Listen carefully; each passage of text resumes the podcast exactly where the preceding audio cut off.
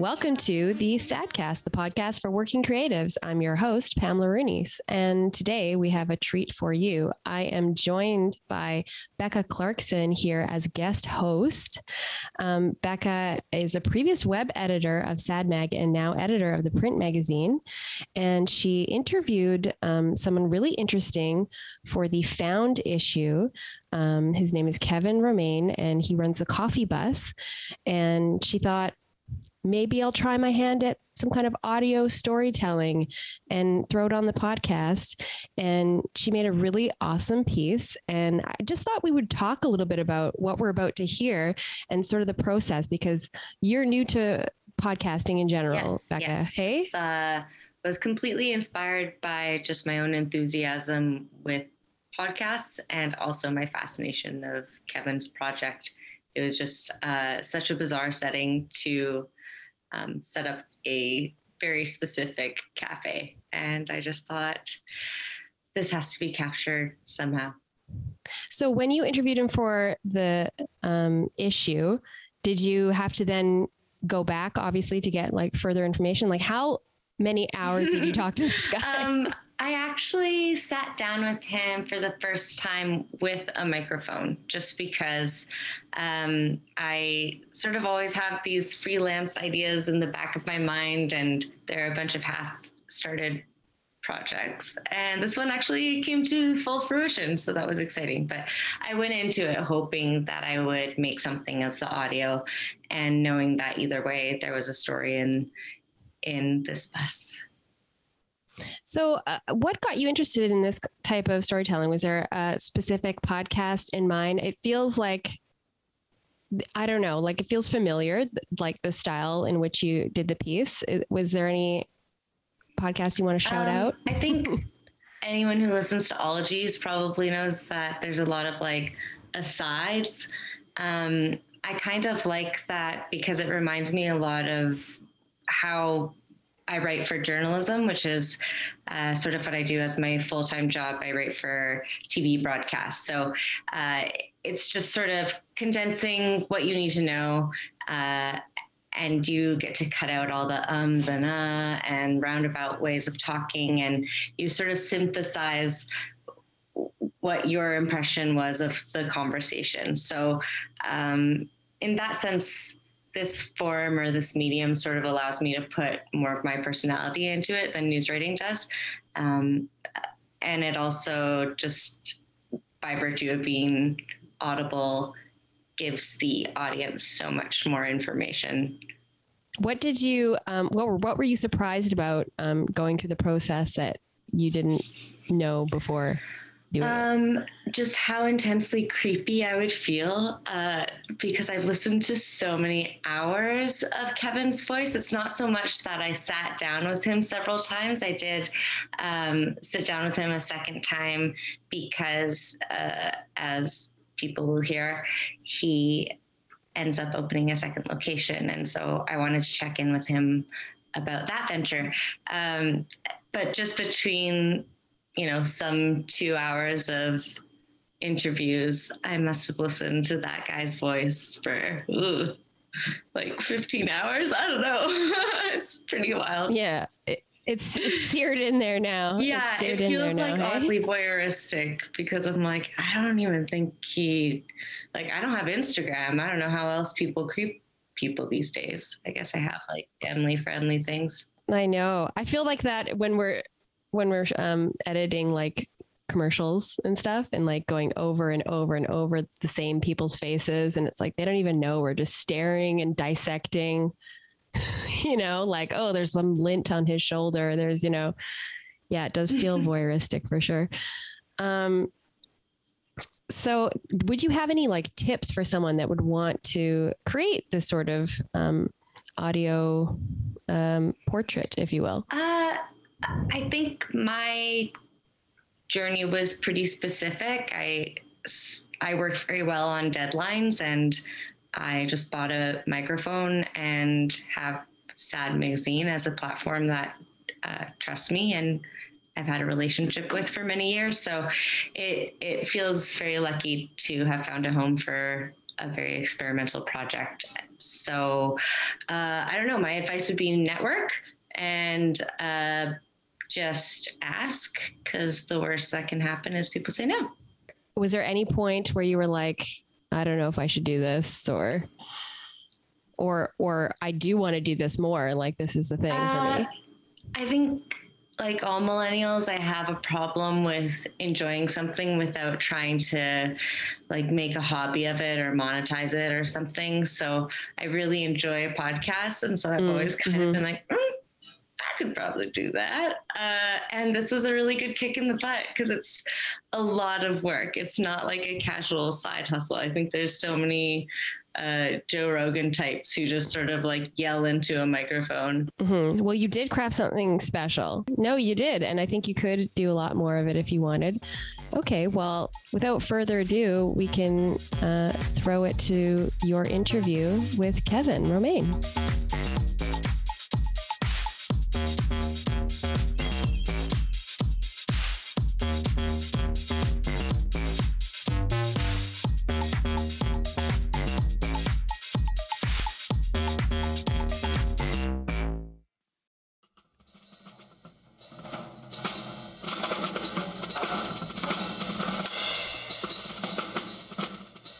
Romain. as a, my, my career as a, as a drummer has been primarily based around improvisation. What I kind of like about coffee is it requires a, a, much different lens. The, the stakes are lower. You know, a, a, good cup of coffee can make somebody's day, but it's not going to change the world. So, uh, you know, in the way that think think about like the you know the the record that you found when you were a teenager that totally changed the course of your life, right? Like that's like that's some powerful stuff. That's Kevin Romain. When the pandemic first hit, the Vancouver musician, like so many people, suddenly had no work and a lot of free time. He also happened to have an obsession with coffee, so it fueled a project that's still rolling to this day. It started with a pop up by donation cafe. And by cafe, I mean a derelict school bus that's been parked in the alleyway behind Kevin's house for years. If you haven't seen it, it's painted like matte black on the outside, and the paint's all like peeling off, and it, it look it looks like uh, straight out of Mad Max or something. It's very post-apocalyptic kind of. It looks very scary. Coffee Bus, as it was accurately named, had been open for one month when I stopped by for an interview. And a warning: the awkward post-lockdown interaction may be disturbing to some listeners.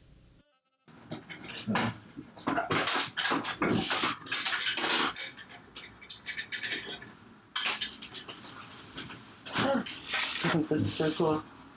Okay, so what's your what happens when you come in every morning? What's sort of the setup? Is, is there a better way? Um, maybe if you could just come oh, a little closer. I could, I could, uh, I could do like this. Sure. Uh, so I I try and put everything away at night uh, after I'm close out the shop. So uh, just just to kind of have a fresh start in the morning and most of the stuff in here I actually bring into my house just because it's a bus in the alley. So if you never know if someone's gonna be tempted to, rightfully so, grab your stuff. They might need it more than me. So, so I bring most of it, carry everything in the house. So I do a few trips back and forth, and we'll load it all in here. You gotta make sure that the water gets heating up because it takes a little while. And if you space on the water heating up, then someone shows up in the morning and they want coffee. And yeah, just kind of make sure that everything's ready. Often, if I have a new coffee. As we speak, I'm sitting at a tiny two top tucked inside the bus, right by the front door. There's a little kitchenette behind the driver's seat, and at the back, Kevin has set up a commercial coffee grinder, as well as the devices he uses to roast his own beans. Coffee is stored in various nooks with at least three kettles, scales, and pour over setups stationed around the customer window. Kevin handwrites the menu in his own chicken scratch, complete with tasting notes like Madagascar vanilla and pine leaves and licorice. If I have a new coffee on the menu that I'm not super familiar with, I'll spend a little bit of time dialing in the, uh, the recipe for it. So figuring out what kind of grind size is appropriate for it, how long it, t- it likes to be in contact with the water before it gets uh, bitter or or uh, maybe needs a little bit more contact time in order to maximize the sweetness, which type of uh, percolation dripper I want to use. Every each different uh, dripper, whether the, the geometry of the shape of it or the the material, whether it's made of like uh, plastic or ceramic or metal, they all impart kind of different flavor characteristics to the coffee that you're making in them. So, what's the appropriate approach for this? Because if it's good coffee, it's going to taste good no matter what. But uh, it's like the you know so much of this industry is like trying to find the last ten percent or whatever. Like what what what pushes it from the coffee that's like really really good to like one that you'll remember in your taste buds for the rest of your life, kind of you know.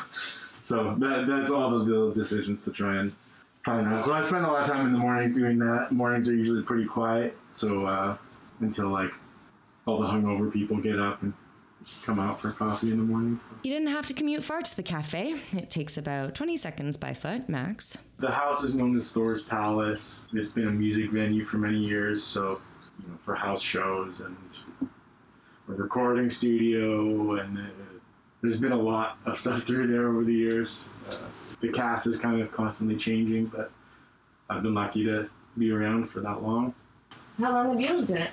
Since 2007, which is weird for Vancouver. You know, most people haven't really. I feel like it's it's hard for people renters to hold on to space, you know, for that long. It's also sort of weird, even in Vancouver, to keep a broken down bus in your own backyard for years. So, how does one acquire such a behemoth? Yeah, uh, yeah. So my old band, um, that was a group called Spring. Here's a clip of their song Storyteller.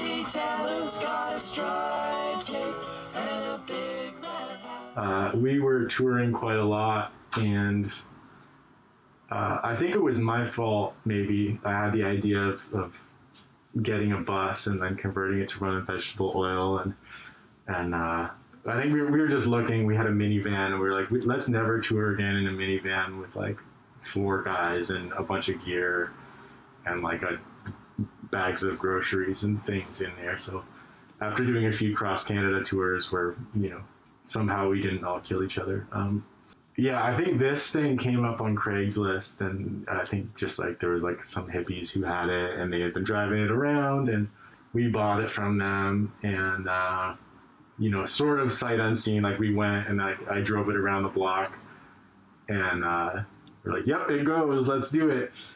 And uh, we took it down to on tour down to California, and it just was just breaking down all the time. It's very slow.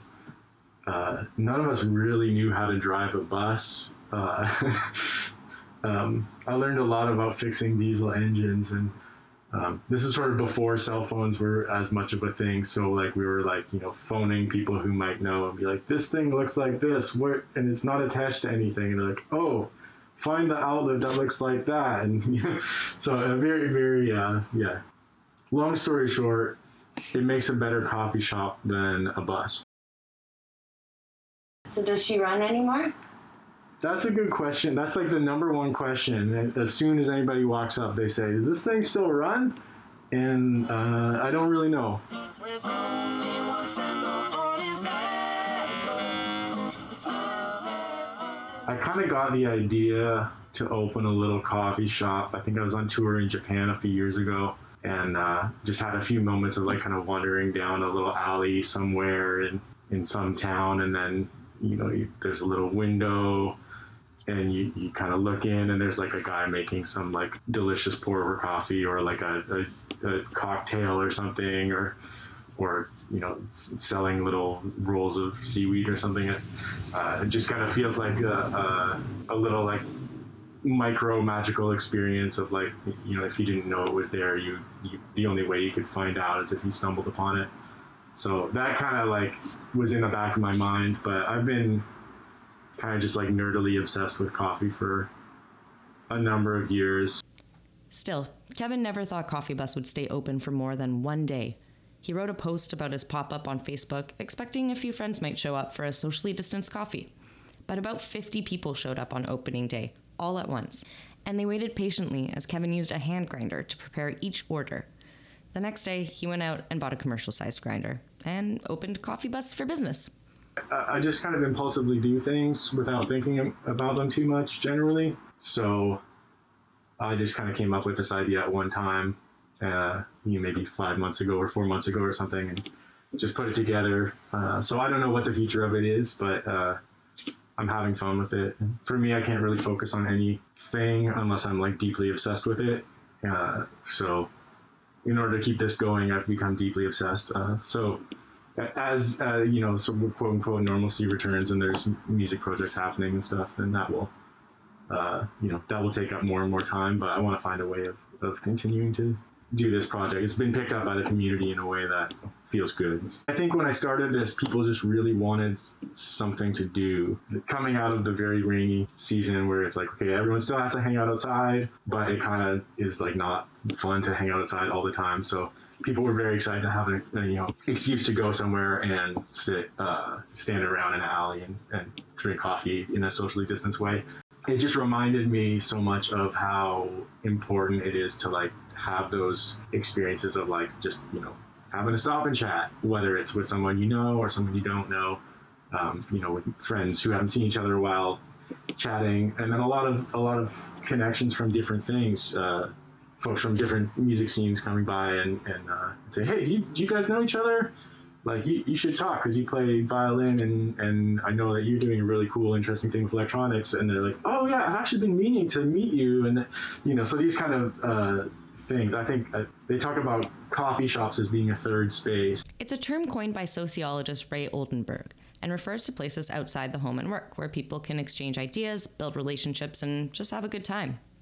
it's just about whoever's there. It's about the people. You know, the coffee is is is great, but it's sort of a catalyst. It's an excuse for people to be out together. You know, uh, so that that's important. And then I think the other thing that's really been inspiring to me is uh, this alleyway where you know where I've lived for a long time uh, in this neighborhood. There's a lot of unhoused folks um, who live in the neighborhood. You know, they're they're not transient. They're people that you see every day, whether collecting bottles or just having a hard time, whatever. And, uh, and you know, the stigma against being unhoused or having you know untreated mental illness, those kind of things, uh, folks end up in alleyways because they're not welcome on the street. So you see them a lot, and there's sort of a, a there's not a lot of opportunity to interact and like actually have a conversation. So specialty coffee industry being, you know, one that emphasizes quality and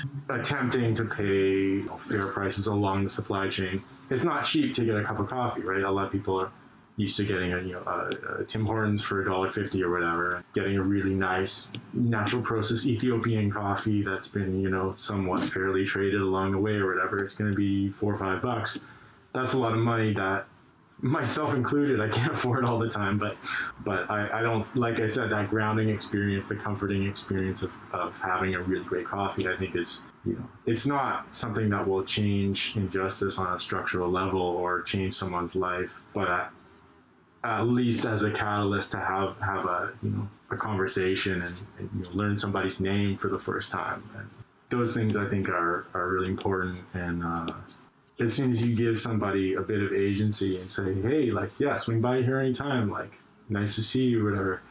Again, it's not structural change, but I think that for, for me, it, it feels like an important aspect of, of doing anything. And I think, like, it should be sort of central to anybody who's doing anything in Vancouver. So what what makes a great cup of coffee for you? It should be comforting, I think. I think there's there's a, a real push towards like coffee that's uh, very unique, very interesting. Um, that you kind of taste it and go like, wow, what is that flavor that's in there? And to me, that's that's a great experience. But I think primarily a number one, like when you have a cup of coffee, it should like be grounding. Yeah, it. It, you know, the caffeine's gonna knock you up a peg. You know, your your nervous system's gonna kind of like bump up, but the overall experience should sort of be like a calming experience or a grounding experience. Um, I mean that that's that can be any any kind of food experience can be that right but uh, for me the, the the greatest cups of coffee I've ever had I can still like I can still taste them in my memory and like experience like in my body the that kind of grounding just like feels like a hug or something you know the just the, the way the flavors kind of come over your your palate and and uh, you know the the the way that we taste is very interesting in that when you have a, a flavor experience, especially as a child, and taste and smell are so linked. You everyone has kind of a library in their head of all the flavor experiences that they've had. So it's nice to just kind of be able to explore that, the the kind of the the the scientific approach behind it um, versus just like having a nice cup in the morning, you know. So I don't remember the first place I walked into where they were like measuring with a scale the wa- amount of water that they were pouring over the coffee. And me and a friend, we jokingly called it science coffee because there's like beakers and stuff. And I was like, wow, science coffee. This is. I don't know if I liked it at the time even because it was it wasn't it wasn't as as darkly roasted as I thought uh, that coffee should be. And it's such a black hole as as soon as as soon as you get into it, then it just rolls and rolls. And, you know, now I'm roasting coffee and having, you know, precision scientific devices that measure the refraction of light through a, a liquid medium to figure out exactly what your extraction level was and all you know all these it's it's quite a it's quite a it's the ultimate nerd hobby Kevin has what I'd call an encyclopedic level of knowledge about coffee, and that includes the politics of the industry. you know, coffee is political because it's it, it deals with the the supply chain of coffee is, is still so based in colonialism, right? It, it's a the fact that we can only get green coffee from places in the world that have been colonized heavily throughout history by the West, and that we still have governments interfering in the politics of those places to keep them poor.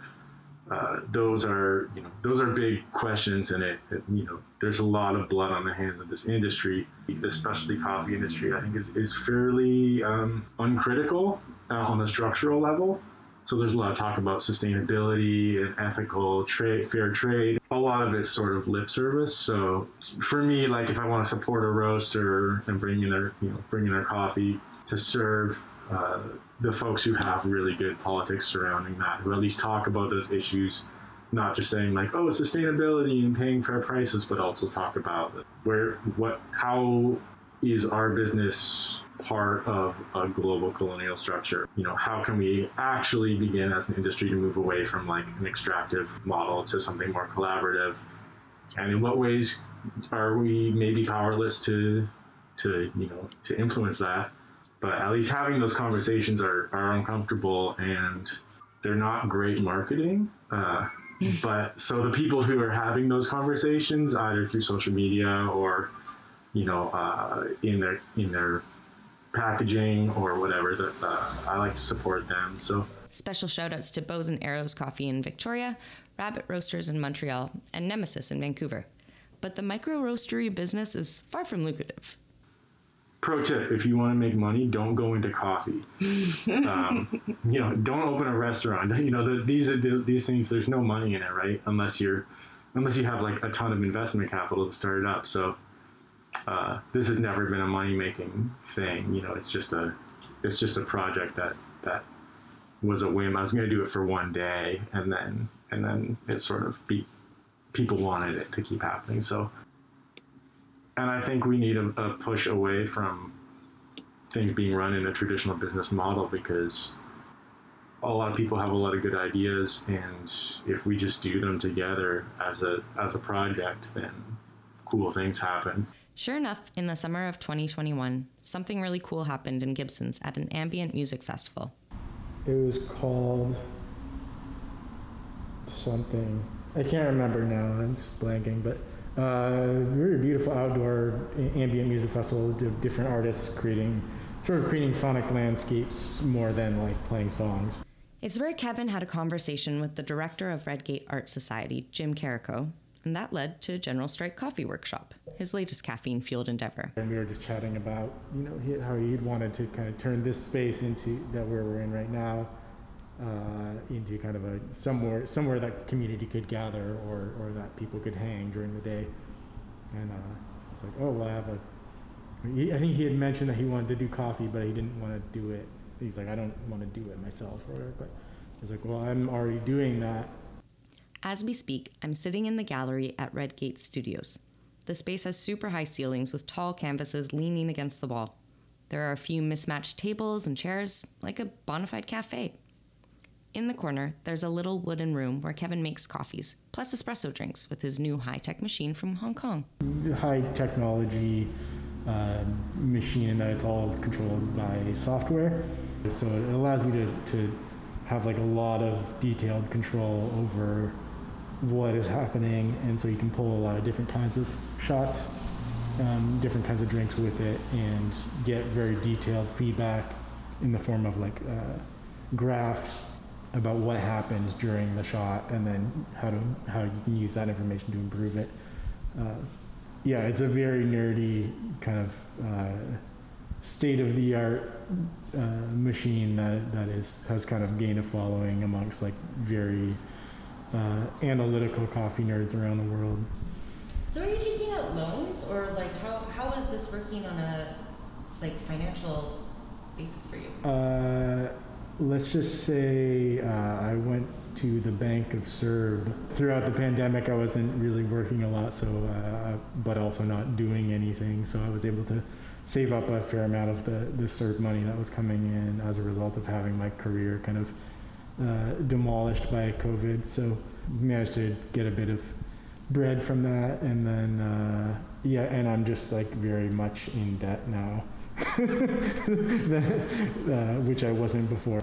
To me, it, it, it needs to be by donation because coffee has sort of been at the forefront of.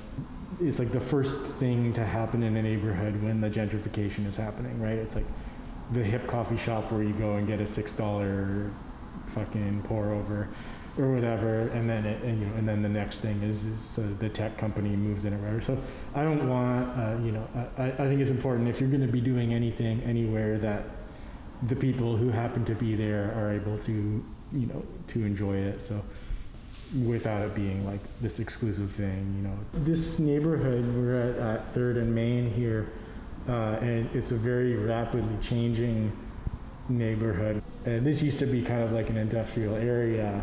Um, my my music studio is right around the corner from here on the same block, and uh, you know it's been like an affordable place for people to create for a long time, and uh, now it's you know co-working spaces and tech offices and, and luxury condos. So in a, in a way, I'm hoping that like what we're doing here is is almost like uh, slightly grungy enough and principled enough to be like the anti-gentrification holdout of, uh, you know, which is ironic doing like you know single origin espresso being like, you know, being part of an idea of, of like anti-gentrification. But I, I'm hoping that that can that can carry through in some way. In the book Envisioning Real Utopias, late sociologist Erik Olin Wright outlines how society can transcend capitalism by creating small scale alternatives within the economic ecosystem. It's sort of like an inside job, attacking the capitalistic and status components. Coffee can't necessarily change the world, but at least you know we can not 100% buy into like the the capitalist myth. hopefully, I think it's uh, it's easy to come to these conclusions if you pay attention at all. Like you can. You, you, you can't throw a stone without hitting some kind of injustice these days, whether on a, on a very local scale or, or uh, you know, obviously global scale. Realizing that some form of socialism made a lot of sense to me is it, it came very early on and it I haven't seen uh, evidence that it's still not a good idea. and so, a general strike is when an entire population and workforce would stop showing up to work in order to gain wider, uh, to, to have leverage uh, on a government, for example, right? I think it, it's just sort of a, a, tip of the hat to to like worker power, but it, I, you know I don't want it to grow beyond uh, beyond what I can do myself because I don't want to be a boss to anyone. I don't want to take anybody's labor and profit off of it in a way that, um, you know, the, way- the way that model sort of generally works. Yeah, I mean, if it were to grow beyond what I could do myself, I would want to create like a worker co-op or something where everyone was equally, equally uh, in ownership of, of whatever comes in. But right now, there's very little money anyway, so it's it's kind of a weird time right now. Everything doesn't, nothing really feels real in the world right now. So it's sort of it's sort of like a limbo phase where we're just gonna see what happens. You can experience General Strike coffee from Wednesday to Sunday, 10 a.m. to 3 p.m. Kevin posts updates on Instagram and Facebook. And for now, the coffee bus is back to being a regular bus. Yeah, once in a while, people will come through here and be like, "Oh, I tried. I've been trying to go to your, your, your the coffee bus. People told me about it, but I, it, it's just a bus." Uh, so um, when you said that there was going to be the article uh, in the magazine, I uh, I just recently went and I put a sign in the window of the bus being like, "It's not here anymore," but you know, it's not uh, it's not going anywhere. So.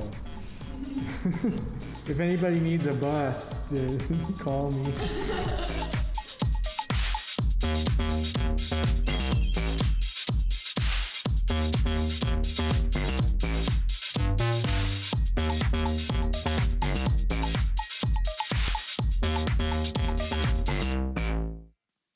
you enjoyed Becca's interview, and you might have been curious to hear the music of Kevin Romain.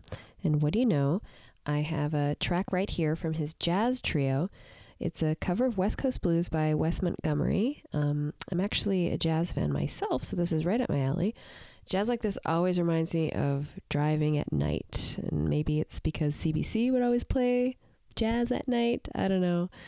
Anyway, I hope you vibe with it. Here's West Coast Blues by Kevin Romain's acoustic trio.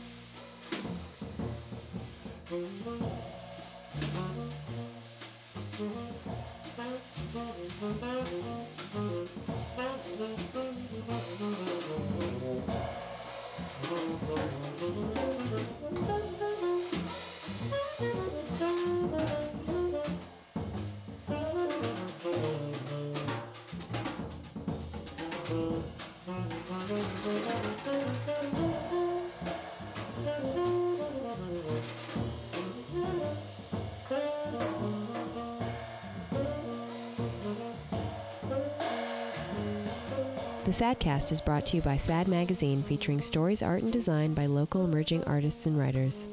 Our intro and interstitial music is by Shamir.